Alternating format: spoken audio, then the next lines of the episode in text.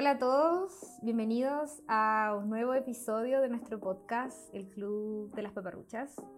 Nuevamente yo seré su anfitriona en esta ocasión, Javiera, y me encuentro acá con mi interlocutor de todos los días viernes, Nicolás, para en esta ocasión conversar acerca de dos películas dirigidas por mujeres. Como ya hemos dicho en dos capítulos anteriores, el mes de marzo lo estamos dedicando a comentar grandes películas dirigidas por grandes cineastas. Así que vamos a seguir con esa, con esa tarea. Y antes de empezar a, señalarles cuáles son las películas que vamos a comentar y profundizar acerca de eso, eh, quería preguntarle a Nico, preguntarte a ti, Nico, mejor dicho, ¿cómo estás? ¿Qué tal ha estado tu semana? ¿Qué cosas interesantes has visto últimamente, leído? Eh, básicamente cuéntanos cómo, cómo te encuentras. Todo bien por acá, Javi. Bien ansioso e intrigado, más que nada por el resultado de la conversación que vamos a tener hoy día, porque son dos películas que tienen, yo podría, podríamos decir que tienen algo en común que ser coming of age. Creo yo que ambas tienen un poco de, crecimiento en sus personajes, de maduración, pero a la vez son muy distintas. Muy Extremadamente distintas, como que tienen algo en común, pero se ubican en polos totalmente opuestos. Entonces quiero ver qué va a resultar de eso. Y en general mi semana ha ido bien. Bueno, como estuvimos hace unos capítulos con Laura. Eh, ella, con ella tenemos un club de lectura con otro grupo de amigos y, esta semana nos tocó leer un libro bien interesante que se llama El, el arte de la resurrección de Hernán Rivera Letelier, un autor chileno que es, un poco curioso el libro porque se trata acerca de un gallo que se llama el Cristo del que se hacía pasar por como un el nuevo Mesías en la época de la pampa, o sea, en la época de la, del salitre en la pampa, entonces era bien interesante, llamativo el libro y, fue entretenido de leer, así que si a alguien le tinca esas dinámicas, te lo recomiendo totalmente. Pero más que eso, eh, me estoy viendo Peaky Blinders y estoy bien eh, metido también con eso. ¿Y tú, Javi, cómo estás? Oye, qué bacán todas las referencias que dijiste. Hernán Rivera Letelier es súper buen escritor y chileno además, así que... ¿Ah, lo cachai? Sí, yo, yo Hernán Rivera Letelier solo leí un, una obra de él que fue Santa María de las Flores Negras. Y bueno, es un libro súper terrible, pero muy bueno al mismo tiempo por la historia que cuenta. Así que me imagino que va a ser súper genial lo que está leyendo eh, tu club de lectura de tu también, obviamente. Y en cuanto a lo que he visto, sabéis que me he limitado más que nada. Es interesante el gallo. Sí, me imagino. Y me he limitado a ver lo que comentamos en estos capítulos. Y sigo, todavía no termino de ver todas las películas del Estudio Ghibli, como había contado hace unos capítulos anteriores, pero ya me faltan poquitas. Así que contenta eh, por ese lado y hasta el momento, también para como recomendación, mi favorita ha sido El Castillo Ambulante. Siento que de las que he visto hasta el momento, la que más me ha conmovido y la que más me ha gustado. Es muy buena. Es muy buena, sí. Así que ya habiendo dicho eso, eh, podemos dar comienzo al comentario de esta semana. Eh, como ya deben haber deducido por el título del capítulo, vamos a hablar acerca de dos coming of age que ya ustedes deben estar chatos de escucharnos hablar siempre de este género porque en verdad nos gusta demasiado con Nico, que son em, las películas específicamente Raw del año 2016 y Lady Bird del año 2017. Eh, son dos películas que son bastante cercanas en su estreno, por ende, y además de eso, no solo por su estreno, sino también que son ambas de dos directoras súper jovencitas y talentosas que han recibido gran reconocimiento en el último tiempo. Y como dijo también Nico, son súper distintas entre sí, pero sí las eh, caracteriza el hecho de ser dos coming of age o que hablan acerca de la experiencia adolescente en dos mujeres también. Eso es otra cosa importante. Y además de ello, ambas también fueron escritas por sus directores. Entonces, en realidad estamos acá ante un trabajo que, tanto como desde el nacimiento, es de, parte de una mujer, como sobre una mujer o mujeres. Así que, mm, habiendo dicho eso, partamos nomás con el comentario de Raw del año 2016. Raw es una película francesa del año 2016 que cae dentro de varias categorías cinematográficas. Es un coming of age, es un drama, es un horror. Y esta está escrita y dirigida por Julia Ducournau. No estoy segura si lo estoy pronunciando bien, pero pueden después googlearlo eh, para saber bien cómo se pronuncia el apellido de la directora. Ella fue conocida o más conocida gracias a esta película, ya que sus trabajos anteriores habían sido cortometrajes. Este es su primer largometraje, por el que fue bastante ovacionada y aclamada en distintos festivales de cine y también por las audiencias y los críticos. Eh, otras de sus obras son Junior, Manch y mm, En esta ocasión trabaja, o los actores que trabajan en esta, película son Garance Marillier, Ella Rumpf y Rabanait Ophela. También pido disculpas de antemano si estoy pronunciando alguno de estos nombres eh, de manera incorrecta. Ella tiene 37 años, la directora, y sus filmes se categorizan eh, dentro de una categoría de horror del cuerpo, así se la ha denominado. Ella es muy prometedora y muy brillante, según lo han establecido varios críticos de cine. Y en cuanto a la sinopsis de esta película, eh, ella sigue a una joven vegetariana en su primer año como universitaria, como estudiante universitaria, en la carrera de veterinaria, que al comer carne por primera vez en su vida le surge un antojo por la carne humana. Básicamente esta película trata acerca de esta niña caníbal, eh, su, cómo ella tiene que lidiar frente con este deseo, junto con también retratar la relación que ella tiene con sus padres, su hermana, su amigo y compañero de habitación. Em, y ya habiendo establecido todo esto, y quizá igual le podemos ir dando datos a medida que avanzamos en la conversación, eh, te pregunto, Nico, ¿qué te pareció esta película? ¿Cuáles son tus opiniones preliminares? Uh, harto que decir, yo creo. Quizás me voy a extender más de lo necesario, pero creo que es necesario asentar hartos puntos, porque... Sí, lo amerita. Creo que a priori esta película no es que me haya desagradado. De hecho te comenté como que me, me produjo yo diría que repulsión, pero no en el sentido de que rechacé la película, sino como que las cosas que vi me, me, me dejaron demasiado conmocionado. Y, y, me llamó profundamente la atención eso porque yo hasta hace un tiempo atrás me consideraba una persona capaz de consumir este tipo de, de cintas sin tener ningún problema. De hecho, eh, el especial de, películas de terror que tuvimos fue como promovido por mí. Y, en general ahí en, esas películas de terror uno ve violencia y de repente como laceraciones y cosas que, eh, que uno podría como estremecerlo y no necesariamente me afectan. Sin embargo, en esta película sí me pasó.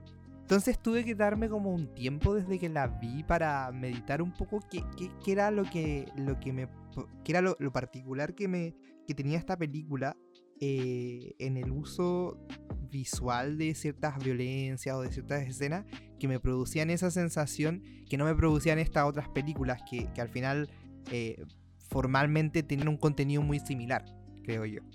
Eh, entonces yo creo que para poder explicar mi, pensamiento con la misma, es necesario un poco categorizar esta película, creo yo.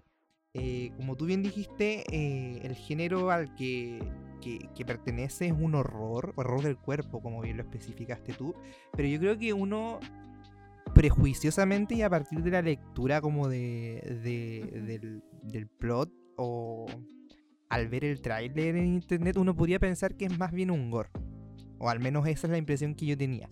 Que era una película que iba más apuntada hacia como eh, ese tipo de imágenes, ese tipo de, de, historias.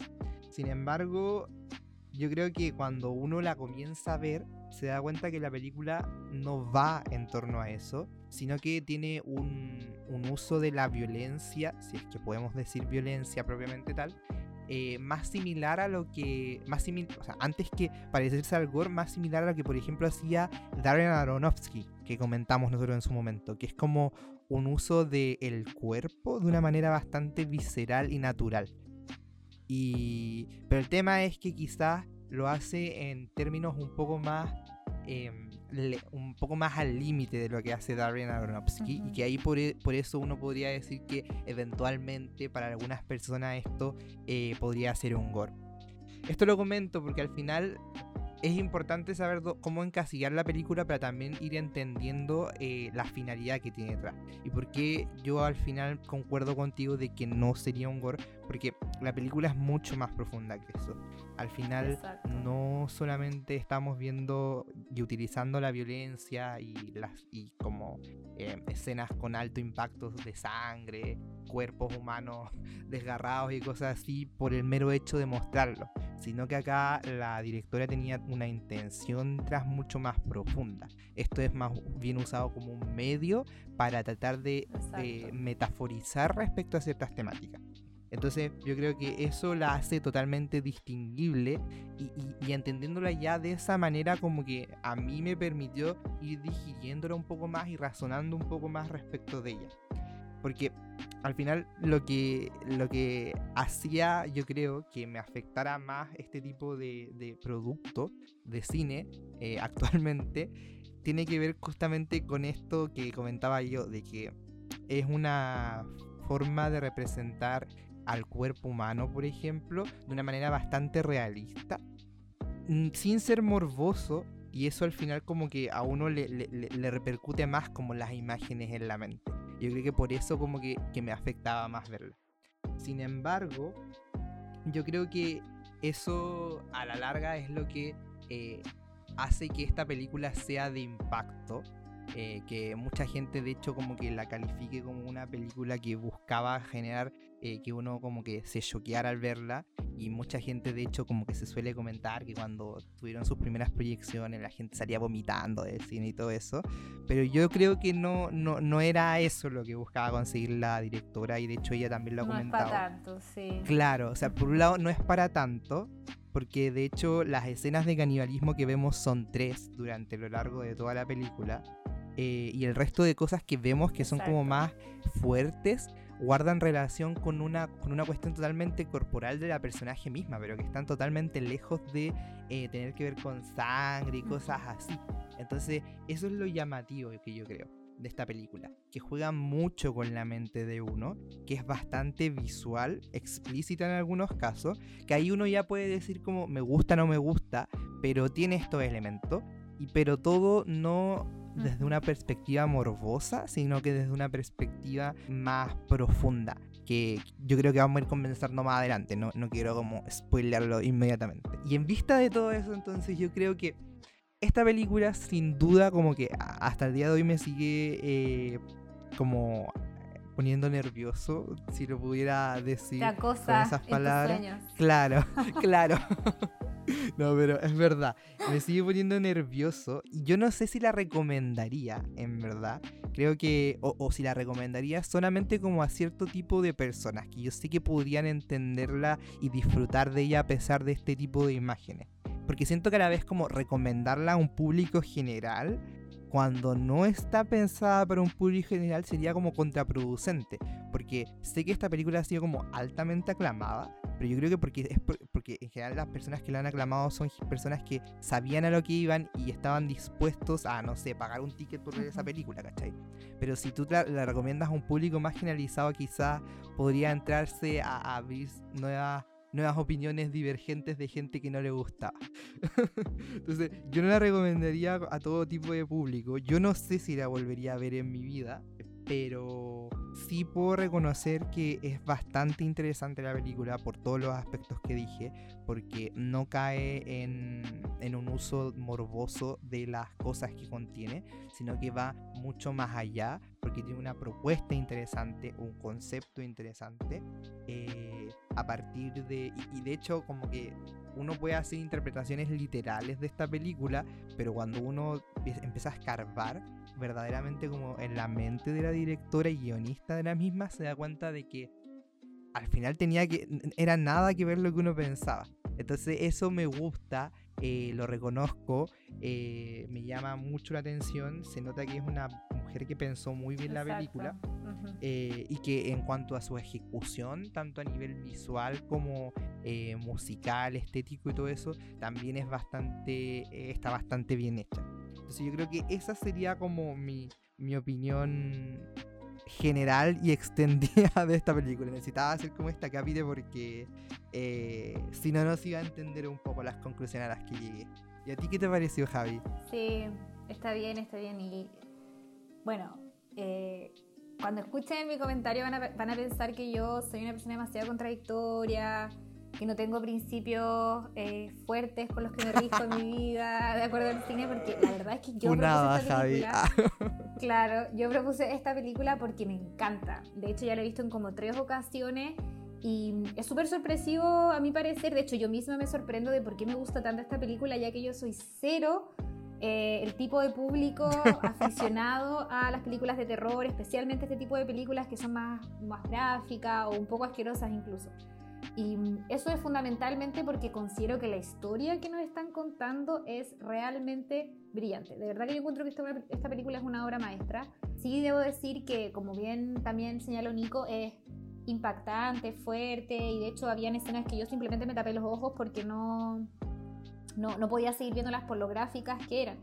Pero eh, si bien yo en algún minuto señalé que no era una aficionada a la violencia y que era algo que yo no prefería ver, siento que en este caso eso está perfectamente compensado o perfectamente armado con la historia que se, está, que se está contando, entonces toda esa violencia, todo lo gráfico y asqueroso que la película puede ser, tiene perfecto sentido. Entonces por eso encuentro que es algo que no es obstáculo o no es algo que obste a que a mí me guste demasiado esta peli.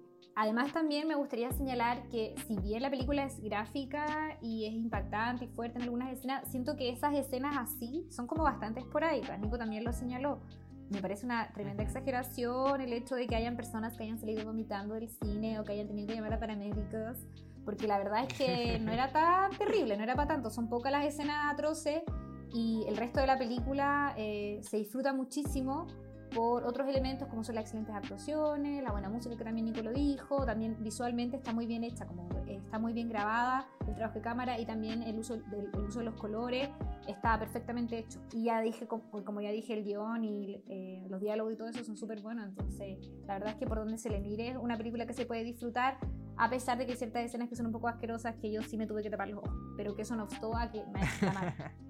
Estoy de acuerdo también con Nico en que la propuesta de la, directora es sumamente interesante en cuanto a presentar este tema que es como súper tabú, que es el canibalismo, pero con un contenido y un porqué bastante mm, eh, concreto y muy bien establecido. Como la directora no, acá no, no hay nada que esté, que sea aleatorio o que se haya sido introducido porque sí, sino que todo tiene perfecto sentido. Eh, la construcción de los personajes, la música en algún determinado momento, ciertas características de los personajes que también hacen perfecto sentido con la historia que se está contando y así todo lo que hay, lo que rodea la película y lo que contiene la película eh, está armado en orden a transmitir este mensaje o esta, esta interpretación que Nico también mencionaba que quizá podemos ir profundizando más adelante.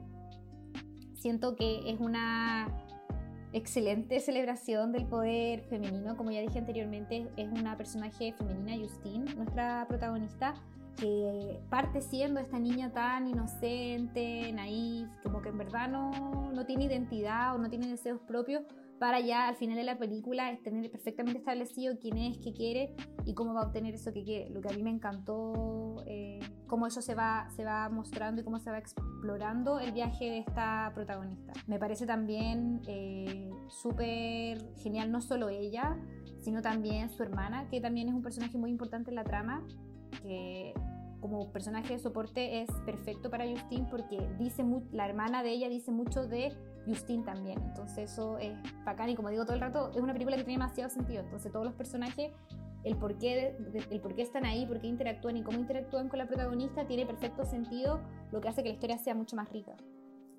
Y yo creo que eso eh, es básicamente lo, lo, lo, que opino, que en verdad me gusta mucho. Eh, a diferencia de Nico, yo sí la recomiendo con la advertencia de que quizá puede ser un poco impactante y decir como que es un poquito asqueroso en algunas escenas, pero que sin duda es una película que van a disfrutar por la excelente historia que se está contando em, junto con las otras características que ya había señalado. Y yo creo que ya podemos dar paso a comentar un poco más cuál es la cuáles son los temas que se están tratando en esta película. Como nosotros, como ya dije al principio, habla acerca de una niña caníbal, pero no es hablar acerca de una niña caníbal porque sí, sino porque este canibalismo y la transformación de ella, de darse cuenta que es una caníbal y empezar a tratar de saciar su apetito, eh, dice mucho de ella como una chica que está pasando a ser una mujer. Y eso es algo que a mí me pareció sumamente interesante.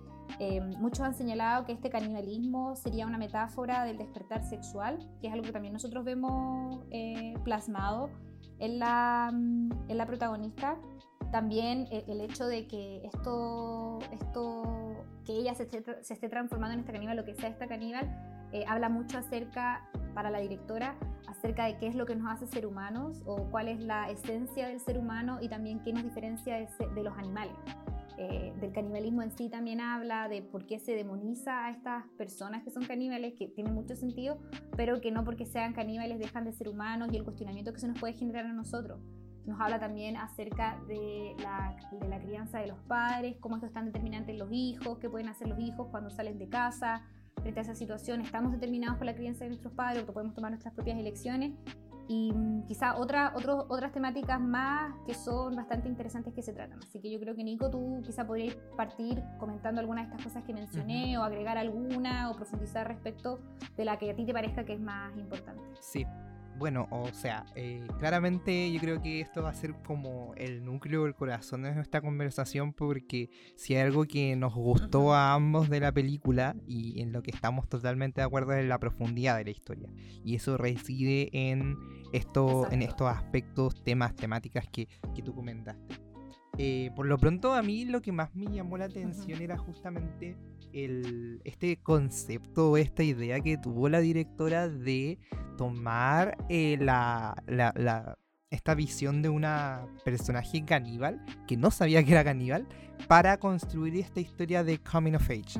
Eh, en, síntesis, al final lo que nosotros vamos viendo es que el crecimiento de este personaje va desde esta inocencia, como bien describiste, hacia el descubrimiento de sí misma en cuanto a su naturaleza y luego las decisiones morales que toma respecto a esta naturaleza. Es decir, el crecimiento, la maduración que va a tener eh, luego de haber adquirido este conocimiento. Entonces es llamativo cómo eh, la directora tomó esta idea y la fue eh, moldeando para transmitir el mensaje que quería transmitir.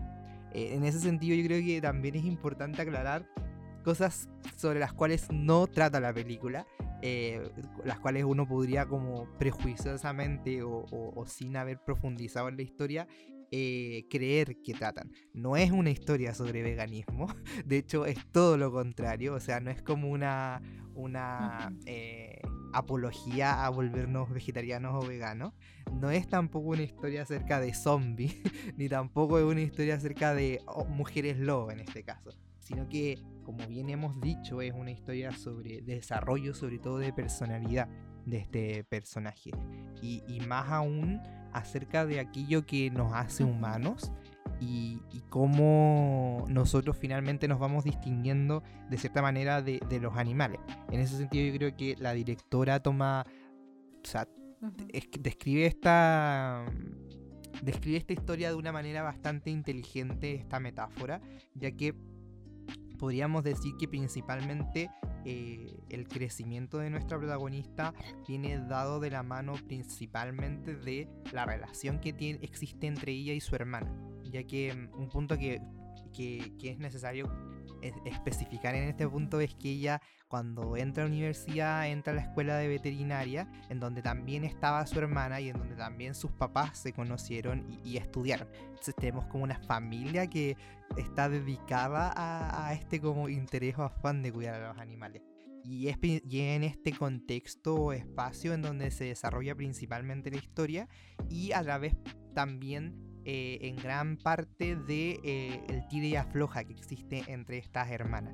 ¿Y esto por qué lo explico? Porque em, uno de los puntos importantes para eh, transmitir el mensaje que quería transmitir la directora y que ella bien explicaba, parte de la base justamente de la relación de hermandad, la fraternidad, en este caso entre estas dos chicas que a juicio de, la directora y en palabras muy literales de ella, es algo totalmente cinematográfico.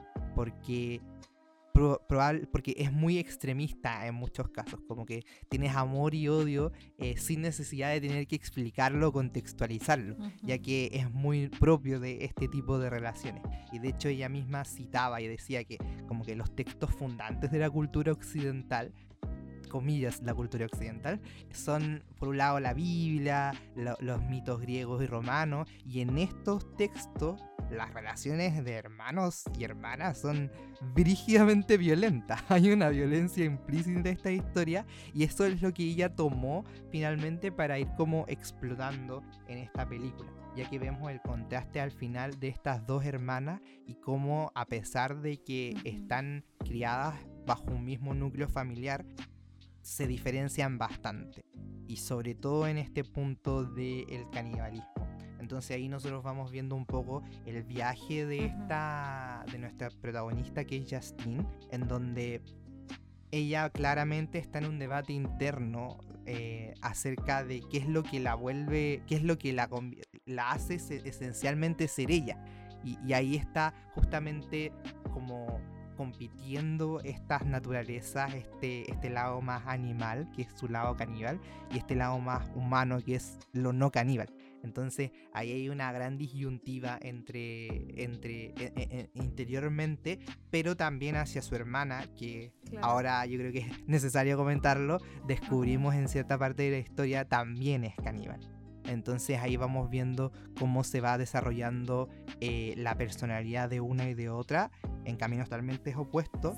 Y, me parece totalmente llamativo, interesante y, muy, como hemos dicho, inteligente de metaforizar a este respecto. Porque al final, ¿qué es lo que nos hace humanos? Y cómo nos construimos como humanos se va relatando eh, a través de este diálogo entre estos dos personajes y sus vivencias del canibalismo. Exacto. encuentro que eso lo explicaste súper bien y es precisamente lo que la directora señalaba en estas entrevistas de promoción de la película. Eh, solo añadir que efectivamente esa fue la razón de por qué ella quiso construir estos dos personajes como hermanas, porque mucho de esa relación de amor y odio se ve expuesta en pantalla y también ella necesitaba una causa eh, para que tuviera demasiado sentido de que Justine siempre tuviese que estar ligada o se acercara a, este personaje de que finalmente terminó siendo su hermana y que esto no fuera absurdo, porque vemos como la hermana en realidad es bastante cruel con, con Justine, eh, no la trata tan bien, muchas veces la ignora, pero al mismo tiempo también es súper amable y como que siempre Justine se siente atraída o se siente Em, llamada por, por, este personaje y al final tenía todo el sentido del mundo que fueran hermanas porque eso es precisamente lo que ocurre en una relación de hermanos. Pues a pesar de que tu hermano te pueda tratar mal o que tengas una, relación turbulenta con él, de todas maneras lo amas demasiado y vas a acercarte a él en busca de ayuda, en busca de consuelo o tú vas a dar esa, esa ayuda y ese consuelo a ese hermano. Entonces, como digo, y al final es una afirmación de lo que venimos diciendo hace rato ya, de que es una película que tiene perfecto, tiene perfecto sentido. Y en relación a, esa, ese otro tema, en verdad como que es todo un gran tema que se puede explicar de, diversas maneras, en cuanto a qué es lo que nos hace humanos, me parece súper interesante también lo que tú dijiste. ¿Por qué es tan importante esta relación que se genera entre Justin y su hermana? Es porque ambas son un reflejo de dos viajes distintos. Uno, el caso de Justin, un viaje hacia la humanidad, y el caso de su hermana, un viaje hacia la animalidad. Y mm, otra cosa que, que expone al final muy bien esto es por qué la película toma lugar en una universidad, en la Escuela de Medicina Veterinaria, que al final eh, tiene todo el perfecto sentido del mundo porque estamos hablando como de la animalidad de, de la hermana de Justin y en parte de Justin también, donde vemos acá animales, algunos de ellos salvajes que están en un ambiente que no es familiar, que es un poco lo que les ocurre a estas dos niñas que son caníbales. Entonces, una vez más vemos otra exposición de lo eh, inteligente y, mucho sentido que la directora le dio a su historia. Considero que acá eh, una cosa, otra cosa importante que podemos señalar es que, como había dicho yo, también se expone un poco cuál es la, lo determinante o lo importante que es la crianza de los padres en los hijos y cómo esto quizá puede ser mutado eh, en, el, en el paso, la transición de ser adolescente a ser adulto. Y mm, una parte importante de esto se ve expuesto porque los padres de, mm, de, de estas hermanas, al darse cuenta, bueno, para explicarles un poco, a, este canibalismo era una especie como de enfermedad, entre comillas, hereditaria que se traspasaba por el lado de la madre. Entonces los padres, al verse ante esta situación, decidieron criar a sus hijas como estrictas vegetarianas y ellos también, para que ellas evitaran comer carne y así gatillar el canibalismo que, mm, que tenían en el fondo. Y junto con ello también se ve que son padres como bastante aprensivos, como que están súper preocupados de sus hijas. Y la hermana mayor aparentemente ya llevaba un año en la universidad, entonces ella como que se había revelado un poco a esto y había dejado de seguir esas normas más estrictas de parte de los papás, mientras que Justin, como está recién entrando a la universidad, es bastante inocente y como que súper sumisa a, a las órdenes y a las reglas de sus padres. Em, y acá es súper interesante la transformación que ella tiene porque, como dije, parte siendo esta niña como frágil, que no sabe mucho de la vida, para transformarse en una mujer más decisiva y ese es el viaje que nosotros vemos en ella. Y lo otro que es interesante es que a pesar de que ella había sido criada bajo estas reglas estrictas, moralmente hablando, de que no puedes comer animales porque eso es algo incorrecto, em, nosotros vemos que finalmente Justine toma la decisión de no matar, de no transformarse en una asesina para poder hacer su apetito, no porque sus padres se lo hayan dicho, sino porque ella considera que eso es algo incorrecto. Entonces por eso ahí vemos cómo está ilustrado el viaje de Justine hacia la humanidad, mientras que su hermana es hacia la animalidad, porque a diferencia de su hermana, ella sí mata para hacer su apetito. Y mm, en definitiva encuentro que todas esas cosas que dijo Nico, que dije yo, están demasiado, están demasiado bien, bien expuestas y bien construidas en la película. Eh, vemos también cómo, a pesar de que Justine decide no, no matar eh, a otros, con este viaje hacia el canibalismo, ella y el consumo de otros toma control sobre su propio cuerpo. Y hay varias escenas importantes donde la vemos a ella em, como viéndose a sí misma, básicamente, eh, poniéndose ropa distinta a la que estaba usando antes y teniendo más seguridad en su persona, que creo que es algo bastante bastante interesante y bastante bien hecho.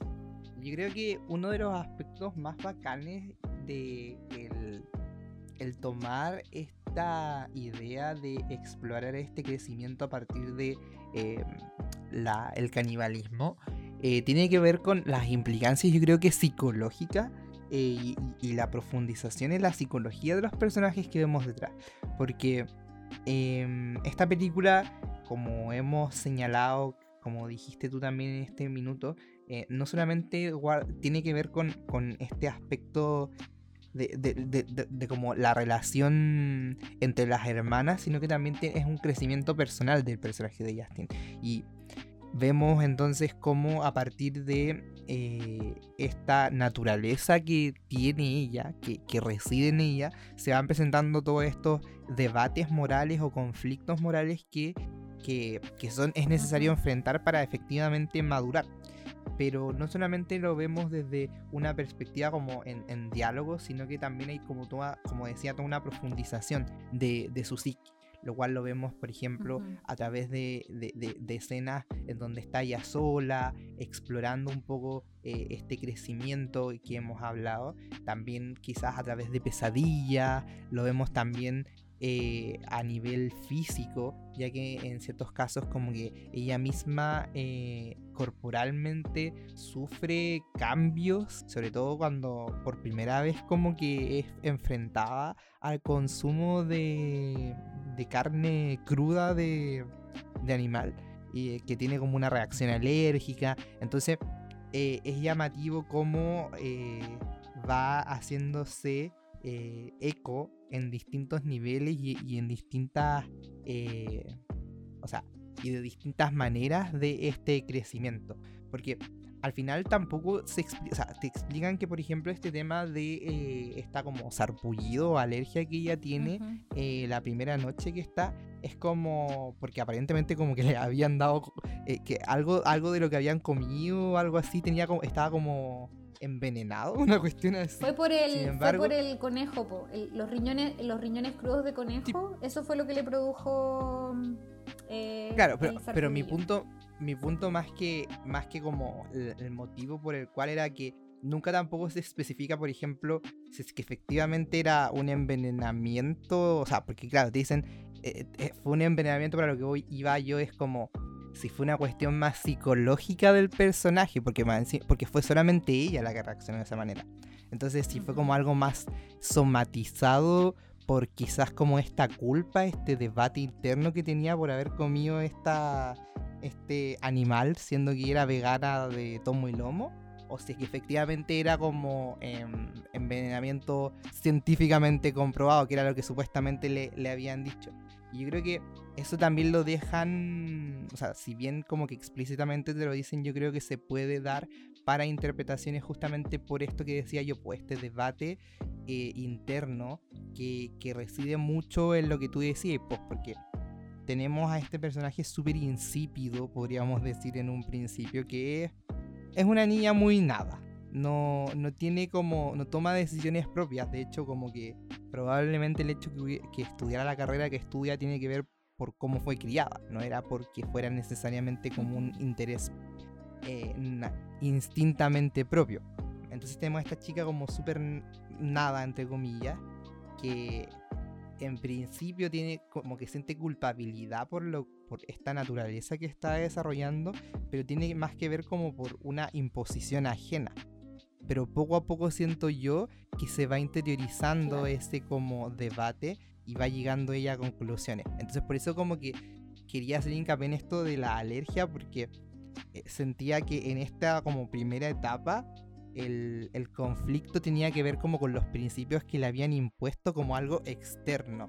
Y si te fijáis, como que es una es un, un, problema que se le produce externamente en su piel. Pero después ella va interiorizando como eh, el, el, pensamiento, los principios, la moralidad, hasta desarrollar como su propia personalidad, su propia forma de la vida, tomar sus propias decisiones y distinguirse no solamente de su hermana, sino que también de, de, su madre, y, de todas las como enseñanzas que le habían dado. Entonces, por eso me, me parece como súper inteligente en ese sentido la película y, y, me gusta que haya sido así en cierto sentido. Sí, estoy totalmente de acuerdo. Es que la fórmula de la directora de tomar un tema tabú y como tan impactante como es el canibalismo para ir diciéndonos todas estas cosas me parece realmente brillante. Eh, al final lo que, lo que yo creo que ella pretendía era provocar muchas emociones y también hipnotizarnos como, como audiencia y eso está perfectamente logrado. Eh, al final lo que, lo que ella está acá tratando de decir y reiterando un poco lo que ya hemos señalado es cómo descubrir, cómo nosotros descubrimos nuestra humanidad a través de algo como es la monstruosidad, que es lo que le pasa a, mm, a Justine. También que, que es muy importante porque ella, ella no crece, no creció básicamente como persona, me refiero, al ver sido reprimida por sus padres, sino que ellos, eso lo logra eh, justamente cuando deja de ser reprimida y se informa.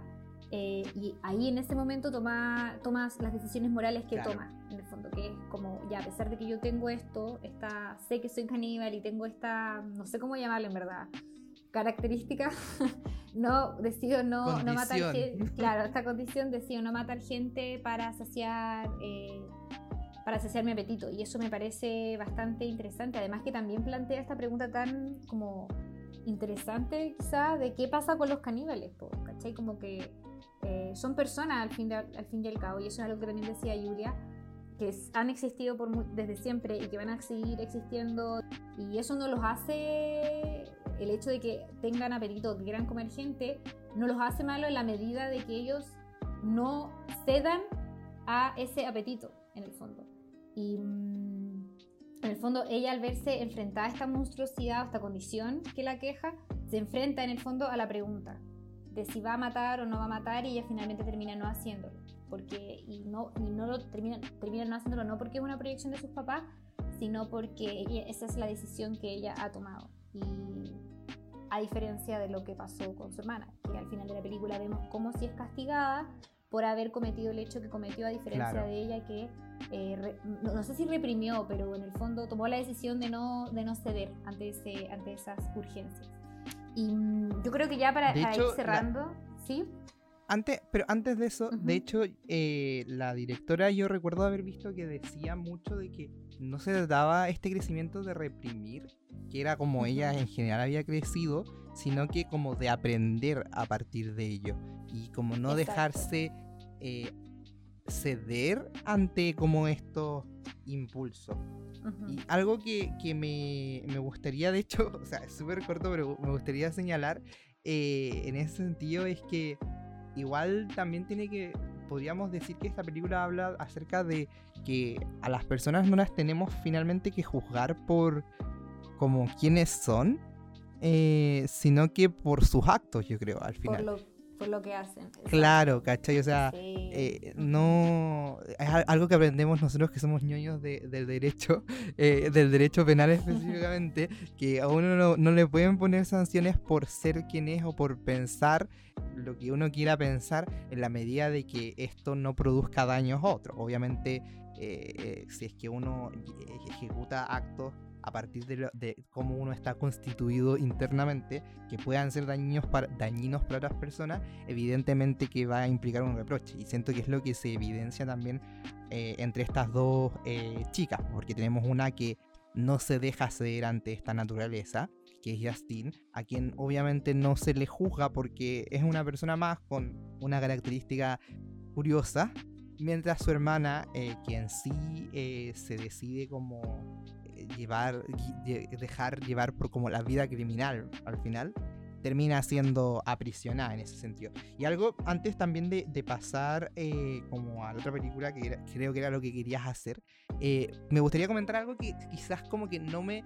Porque si bien hemos señalado harto de que estaba muy bien pensada, eh, me pasó que el final, y específicamente ese punto que señalaste tú de eh, que esto pareciera ser como una cuestión hereditaria entre por la línea de la madre, ya que nos, como el giro final nos cuentan que la mamá eh, había llevado a lo largo de todo este tiempo una vida caníbal y que para evitar como comerse otras personas mordía al papá y el papá como que había tenido que ser víctima de, de estas conductas conscientemente, consentidamente. Pero lo que me pasa a mí es que eh, y esto es como más como científico hablando, y me llama la atención porque de hecho la, la, directora hablaba de, de, aspectos científicos cuando explicaba la película. Que tiene que ver con que si es que tú dices que la película, o sea, la sociabilización, el crecimiento, el desarrollo de la personalidad y todo esto que nosotros dijimos, eh, de, que es de lo que se trata la película, y el como desarrollo de, la identidad, del yo y todas esas cuestiones, es una cuestión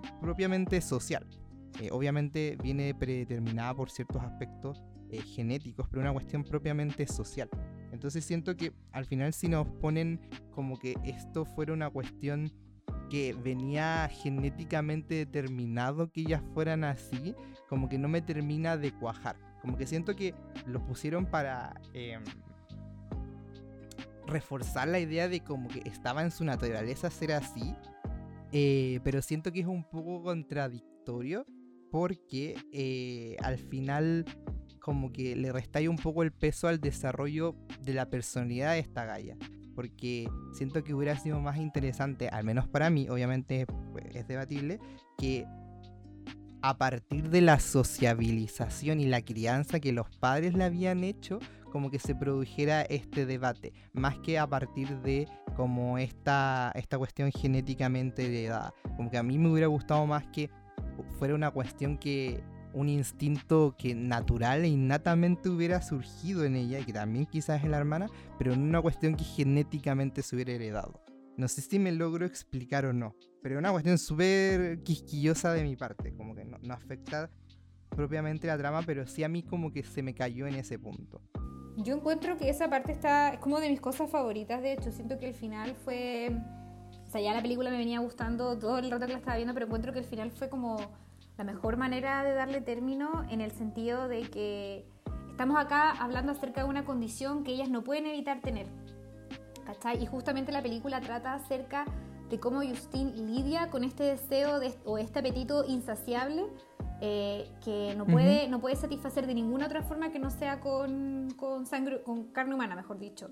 Y mm, lo pienso mucho como, no sé, pues por ejemplo, una enfermedad mental, no sé, una esquizofrenia o algo por el estilo, que muchas veces sí son gatilladas por algo, ¿cachai? En este caso, como por la primera vez que ella consume carne, que seguramente fue lo mismo que le ocurrió a su hermana, ¿cachai? Entonces, tiene perfecto sentido el hecho de que los padres las hayan criado de esa manera para evitar que se gatillara esta condición slash enfermedad en sus hijas, que también representan un poco el tema de la represión y cómo con esto no se aprende, eh, no se informa, ¿cachai? Sino solamente estás como... Eh, tapando, el, eh, tapando, poniéndole una herida al parche, no ¿cómo se le dice? Estáis parchando la situación. Tapando el sol con un dedo. Exacto, como más, más, que tratando la, más que tratando el fondo del asunto, ¿cachai?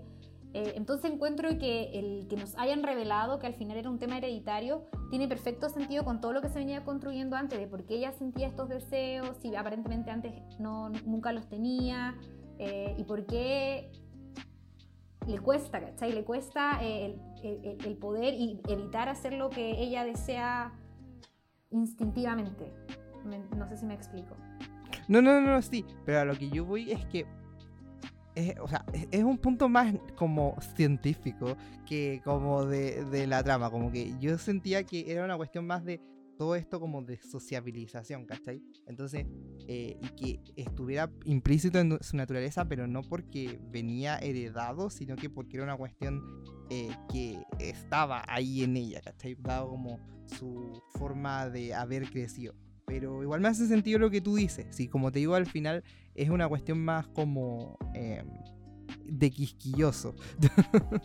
Claro, sí, sí. Bueno, yo, yo la, verdad es que siempre lo he dicho también en este capítulo, como que me cuesta hacer crítica con las películas que me han gustado, que han causado un impacto muy positivo en mí. Entonces, la verdad es que yo no le miro mayores eh, objeciones a la peli. Sí, alguien, me acuerdo que una amiga me dijo como, ah, ya, pero tampoco me gustó el final porque, o sea, la niña nunca vio como su papá era sin, eh, cuando se sacaba la polera, nunca vio cómo era sin polera, una cosa así. Le dije, ya, pero en una de esas, si esta familia como tan estricta, conservadora y todo, como que es probable que nunca hayan visto a sus papás no vestidos, ¿cachai?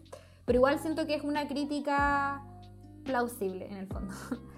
Y ya habiendo dicho esto, y obviamente que nos quedaron demasiadas cosas por decir, siendo por ejemplo que una, un aspecto muy importante de la película es el personaje del compañero de cuarto, el amigo de Justin, que ya no, no vamos a poder comentar eso, pero siento que es bastante interesante la construcción de que se hizo él, por qué tenía la condición sexual que tenía y cómo se relacionaba con Justin, es, tiene otra vez, como ya hemos dicho, mucho sentido en la historia.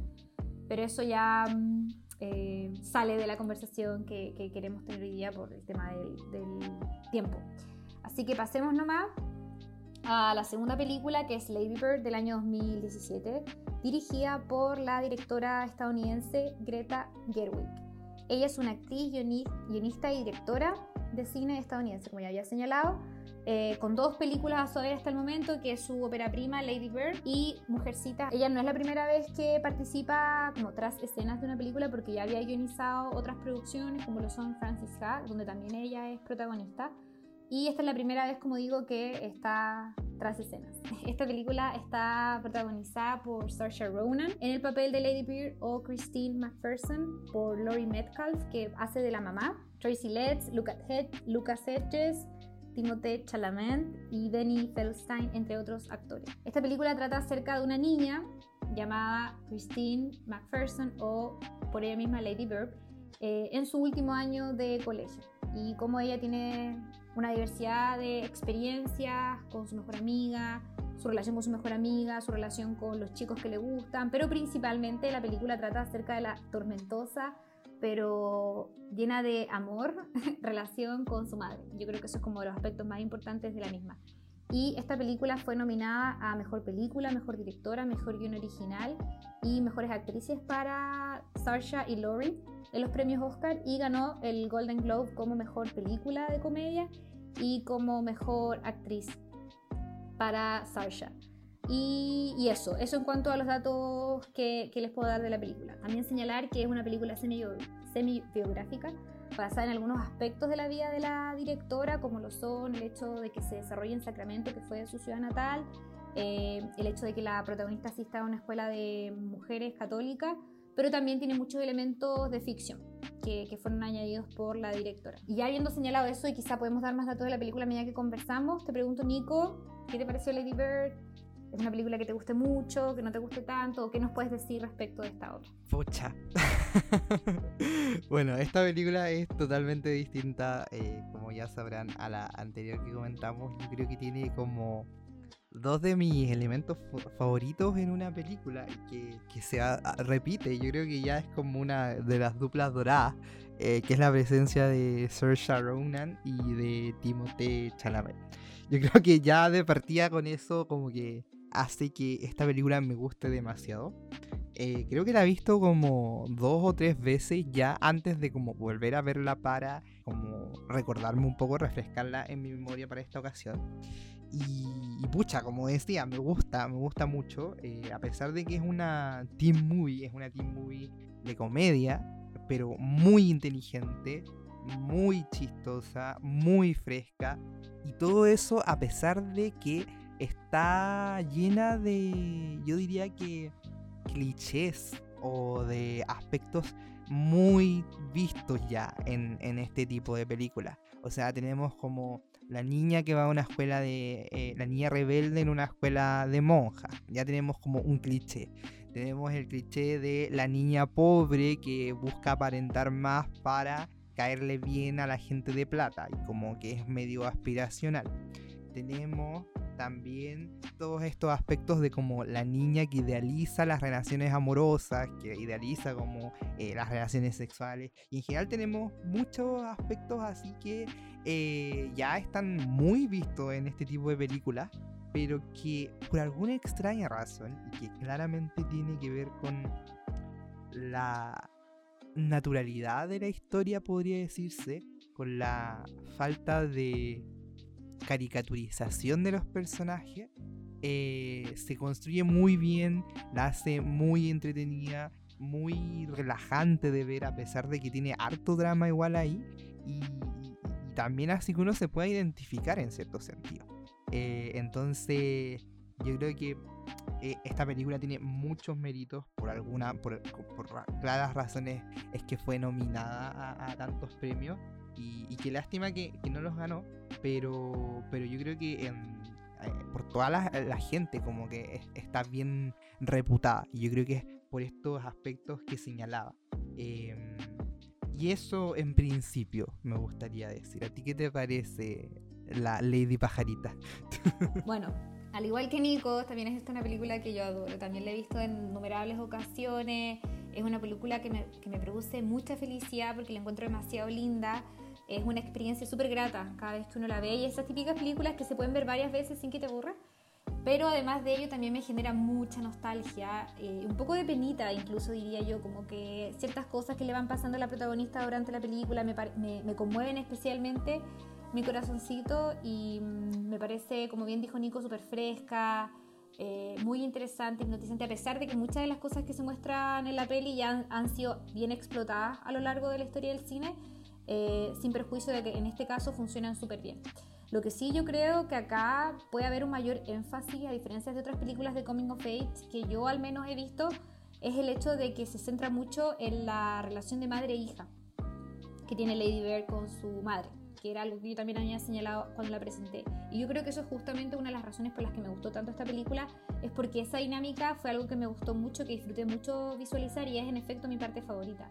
Lo encuentro entretenido y muy eh, genial cómo Lady Bird se relaciona, por ejemplo, eh, con sus intereses amorosos, con su mejor amiga, eh, en su papel de actriz, y en esta ansia de, de estos deseos aspiracionales que tenía de aparentar ser algo que no era para poder ser aceptada por los chicos populares. Pero yo creo que lo más interesante y lo más lindo, y al mismo tiempo quizá un poco mm, fuerte, entre comillas, porque igual habían escenas bastante confrontacionales de la película es justamente la relación entre Lady Bird y su mamá. Al igual que Nico me pasa que también logro simpatizar mucho con, con, la protagonista a pesar de que no es como la niña perfecta. Ella podemos ver que tiene muchas características buenas, pero podemos reconocer en ella también algunas eh, debilidades, por decirlo de alguna manera lo que al final es parte de lo que es ser humano y eso es justamente lo que podemos reconocer en ella y por qué simpatizamos.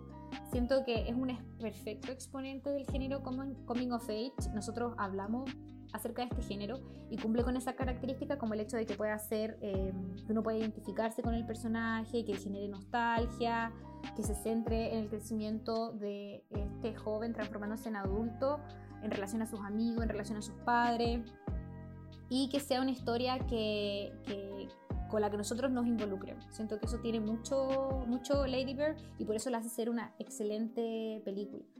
Eh, me gustó también eh, la fotografía sencilla que tenía, el diseño de producción también sencillo que tenía, que al final tiene mucho sentido que sea así porque se está contando una historia que en realidad es bastante sencilla, bastante simple, pero muy linda al mismo tiempo. Eh, uno de los comentarios que había dicho la directora era que quería que la película se viera como unas como fotos que son un recuerdo para una niña y eso es justamente lo que se logra transmitir con la película. Em, me gusta mucho también el tema central de la misma, que podemos ir profundizando a medida que hablamos acerca del el amor y la atención y cómo esto está muy bien retratado en la relación de madre e hija, como ya dije, mi parte favorita de la película. Y otra, y otra serie de cosas como la música, que también logran eh, transmitirnos la época en que esto estaba ocurriendo, que es a principios de los años 2000, eh, y también cómo captura la universalidad, eh, lo universal, perdón, que es la experiencia de la adolescencia. Por eso digo también que me genera mucha nostalgia y no tanto por la historia que, que cuenta y las cosas lindas o tristes que están pasando la protagonista, sino también porque uno dice como, oh, yo también estuve ahí, estas son cosas que me pasaron, son cosas que, me, que sentí yo, me pasó mucho con esta película y es algo porque, por lo que también le tengo mucho cariño. Así que yo creo que esa sería como mi, mi, opinión preliminar respecto de la misma y yo creo que ahora podemos pasar a comentar los temas que nos parecieron más importantes que esta película trata. No sé si tú quieres partir con eso, Nico. Sí, bueno, yo creo que como tú bien dijiste, parte del eje central de esta película tiene que ver con el amor, eh, sobre todo como con el amor entre esta madre y esta hija. Po efectivamente, es como em, una relación de amor, o sea, no, más que amor y odio, no, porque nunca se llegan a odiar, es un tira y afloja, eh, un constante tira y afloja en la relación entre ellas dos, ya que en muchos casos son muy distintas, pero en muchas ocasiones también son muy parecidas. Y yo creo que, y de hecho leía por ahí en un comentario acerca de como, ¿qué significa el final de Lady Bird? que señalaban justamente que a ratos parecieran ser polos opuestos de un imán y a ratos los mismos polos. Y por eso en ciertas ocasiones se repelían, pero en ciertas ocasiones se complementaban perfectamente. Y e, en, en, modos que la una necesitaba de la otra como para poder mantenerse a flote. Porque yo creo que uno de, o sea, relacionado con esto eh, y el por qué esta relación puede ser como el eje central de esta película y se siente tan bien ejecutada tiene que ver con la naturalidad en que están es, representada esta relación y en general todos los personajes como decía yo yo creo que e, e, esta película es un fiel reflejo diría de la clase media de la vida de la clase media blanca estadounidense. Y, por eso, y esto lo comento porque al final nos vemos e, en, un contexto dentro de una familia que tiene muchos problemas e inquietudes que, que por un lado, por parte de la mamá, como que hacen que le exijan a su hija como que sea un poco más aterrizada y consciente de sus capacidades y limitaciones, dado que ella vivió y vive en un contexto socioeconómico súper específico. Eh, y por otro lado, tenemos una hija que como está en la flor de la vida, como todas las personas cuando somos jóvenes, yo diría, eh, es bastante idealista. Entonces, más que tener los pies sobre la tierra, está como con la cabeza siempre mirando a las nubes. Y, ese es como el principal conflicto entre estos dos personajes. Eh, que al final uno haya tenido ¿no? estos problemas con sus padres, como que lo, logra identificarse, porque si no los vivió uno, como que uno logra reconocer a otras personas que uno conocía que vivieron esos mismos, esas mismas situaciones. Y esto por la naturalidad con que es tratado todo. Y en ese mismo orden de idea es que al final se produce una química súper real, diría yo, entre estos personajes. Porque la historia tiende a, la historia que se está construyendo en torno como a esta, a esta devoción que hay entre estas dos personas está bien hecha, eh, es muy cercana a lo que uno podría vivir y, es muy bacán. Y, al final no solamente está como implícito en los conflictos que hay entre estos personajes y a la vez en sus reconciliaciones, sino que en muchos detalles eh, a lo largo de la película. Porque mm, nosotros vemos al final que el, gran problema que tiene Lady Bird es como persona es que aspira a mucho más. Ella desea y añora tener mucho más y salir siempre de, este de, Sacramento que se encuentra en San Francisco. Ella no quiere estar ahí. Lo mismo es que, por la misma razón, es que también ella está en constante conflicto con su mamá, porque como que no desea ser como es su mamá, ni tener la vida que su mamá ha tenido. Sin embargo, nos vamos fijando a lo largo de la historia que Lady Bird, como decía yo, comparte muchos aspectos con la personalidad de mamá, de su mamá, y por otro lado también respecto de, de Sacramento, como que le alberga, le alberga mucho amor. Hay como, de hecho, al final de la historia, como que vemos un, comentarios de esta chica que, como que comenta, me encantaba pasear por las calles de este pueblo en auto, que tenía una obsesión por una casa en donde le hubiera gustado vivir, que se encontraba dentro de este pueblo de Sacramento. Y por otro lado, como el recuerdo que tenía ella de eh, los aspectos de, de, las estrellas que había nombrado.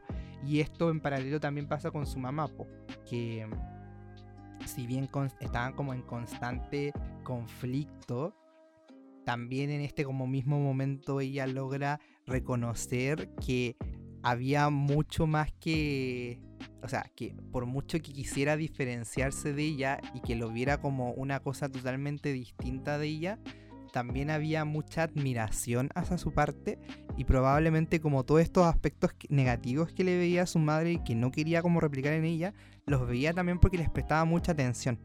Y que de hecho un comentario que hace Greta Gerwig respecto a, qué consiste eh, el amor y también lo hacen en la película, ¿no, Javi?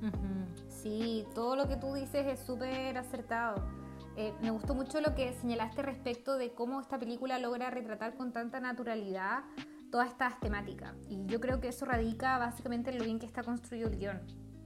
Como señalamos, Greta, aparte de dirigir la película, escribió el guion en base a sus experiencias personales, pero también hartos elementos eh, ficticios. Y yo creo que eso es la parte más fuerte de la película, es la, la historia, cómo esta está contada y cómo los personajes interactúan entre sí.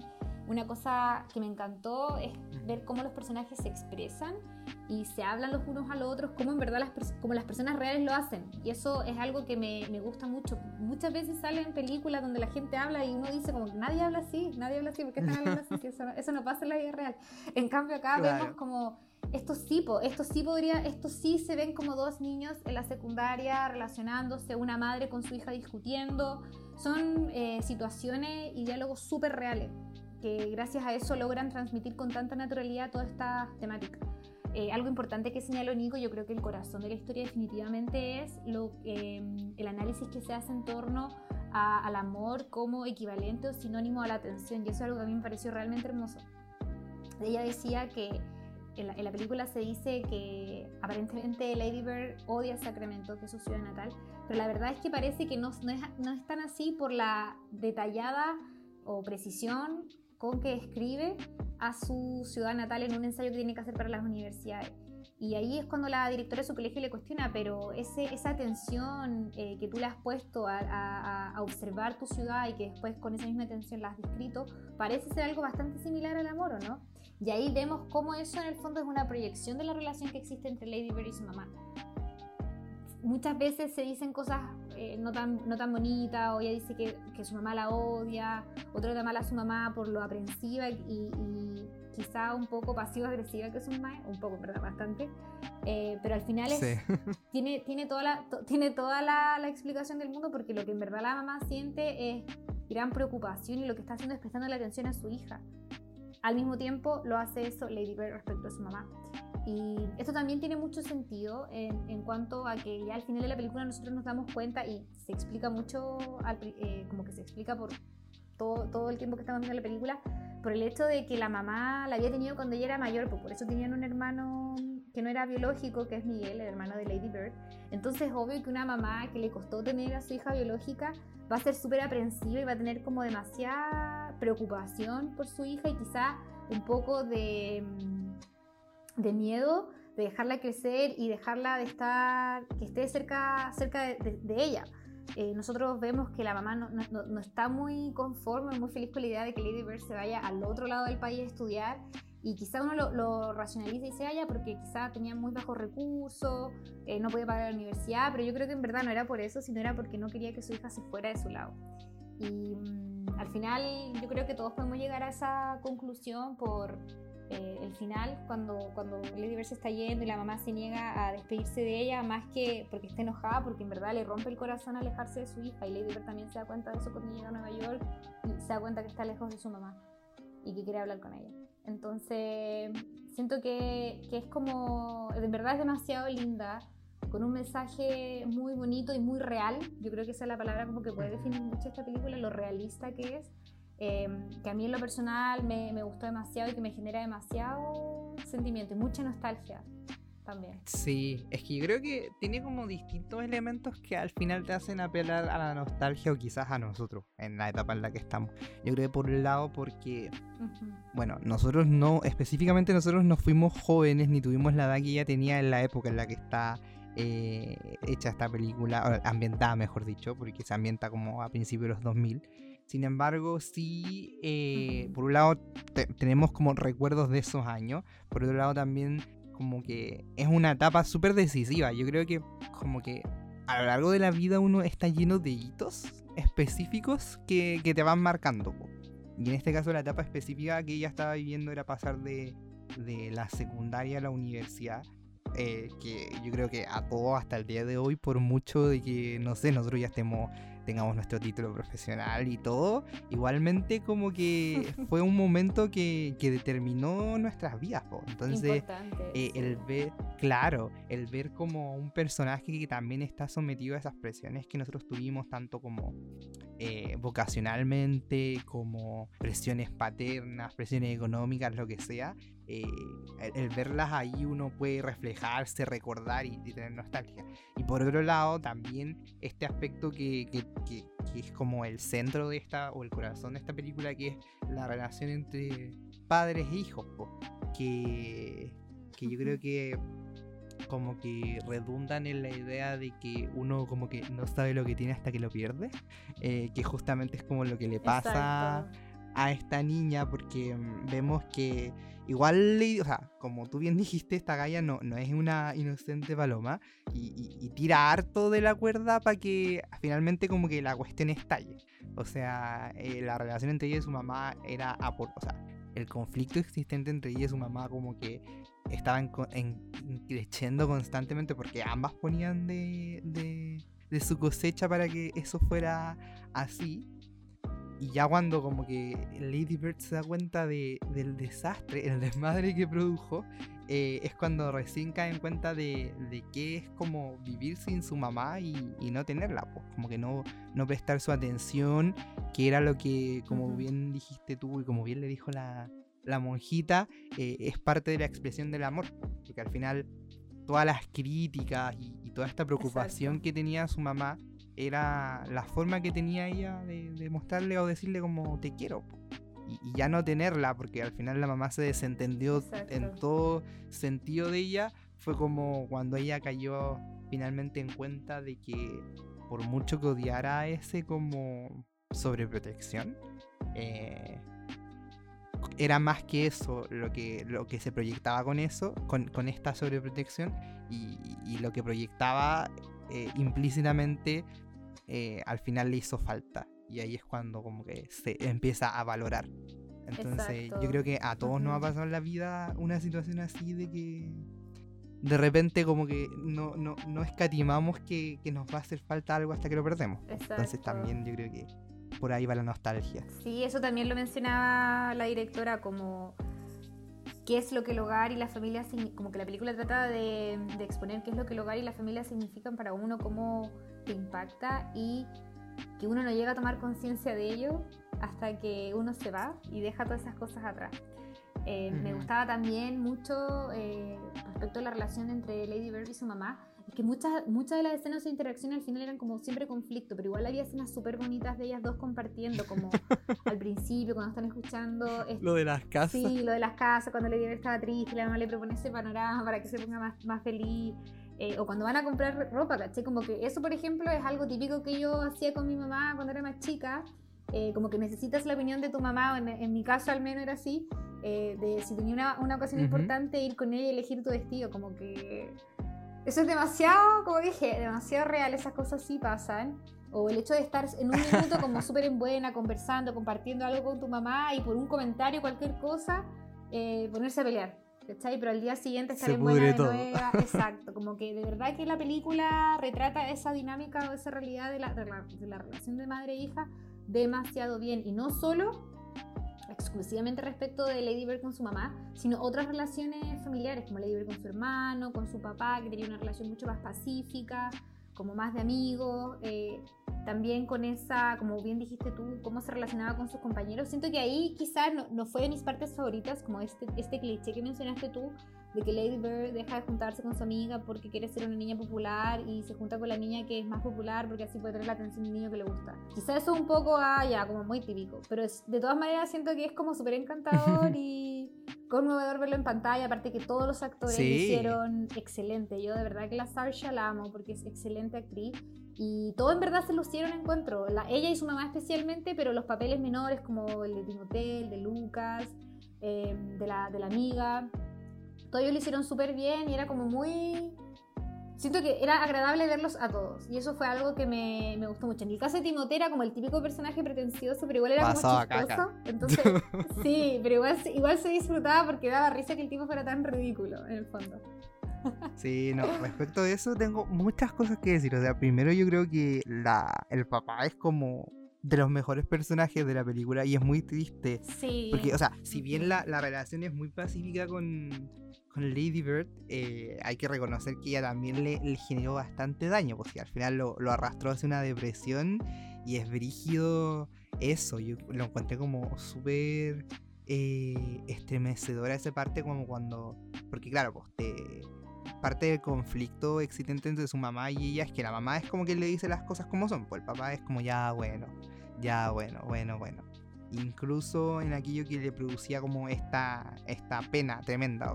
Entonces cuando la mamá le dice como, oye, ¿sabéis que tú con tus comportamientos como que has dicho que tu papá se deprima, que esté con tratamiento y no sé qué, como date cuenta eh, de, de la repercusión de tus actos? Pero Nico, yo no lo entendí así, yo entendí como que el papá tenía depresión endógena pero sí se sentía triste porque Lady Bird se sentía avergonzada de su familia, pero no sé si fue ella la que le provocó la depresión a su papá, como que habían otros factores, aparentemente él tenía ese problema y había perdido el trabajo, pero sí se sentía triste porque la... Yo entendí que había sido por eso, porque de hecho, porque de hecho como que fue después de la escena, de, de, de, de todas estas escenas de como que iba Lucas, el personaje de Lucas, a, a verla y le decía la talla de eh, que vivían en el lado incorrecto de las vías.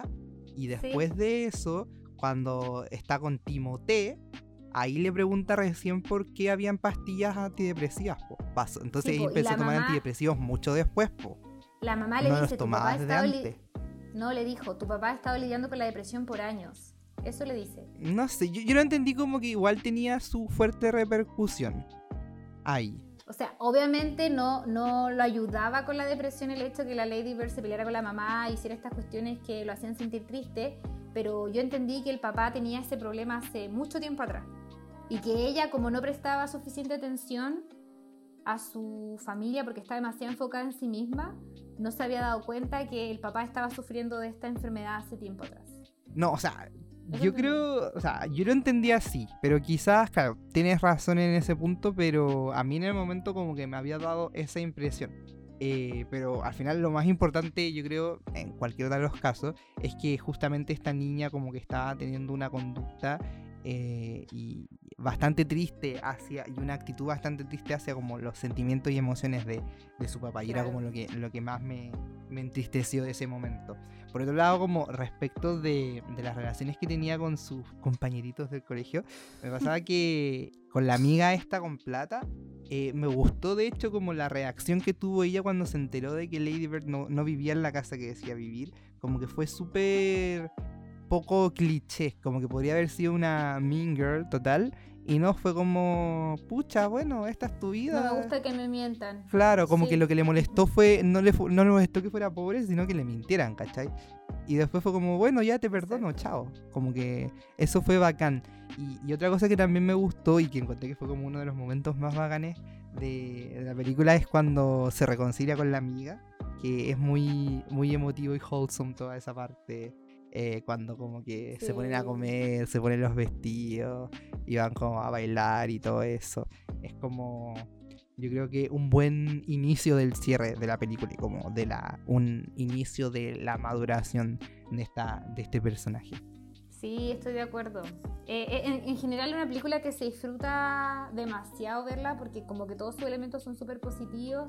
Eh, siento que la primera parte sobre todo cuando Lady Bird se enamora del de, primer, de Danny, de, su primer crush, Como que toda su vida iba súper bien hasta que termina con él y como que después ahí todo va en declive hasta el final, que no es, no es como que sean malas las cosas que le pasan, sino son cosas que le pasan a los adolescentes, como que ella al final aprende de todas estas experiencias y crece junto con él. Así que yo creo que eso, eso podemos señalar. Me imagino que deben quedar muchas cosas en el tintero, pero por temas de tiempo no podemos seguir continuando.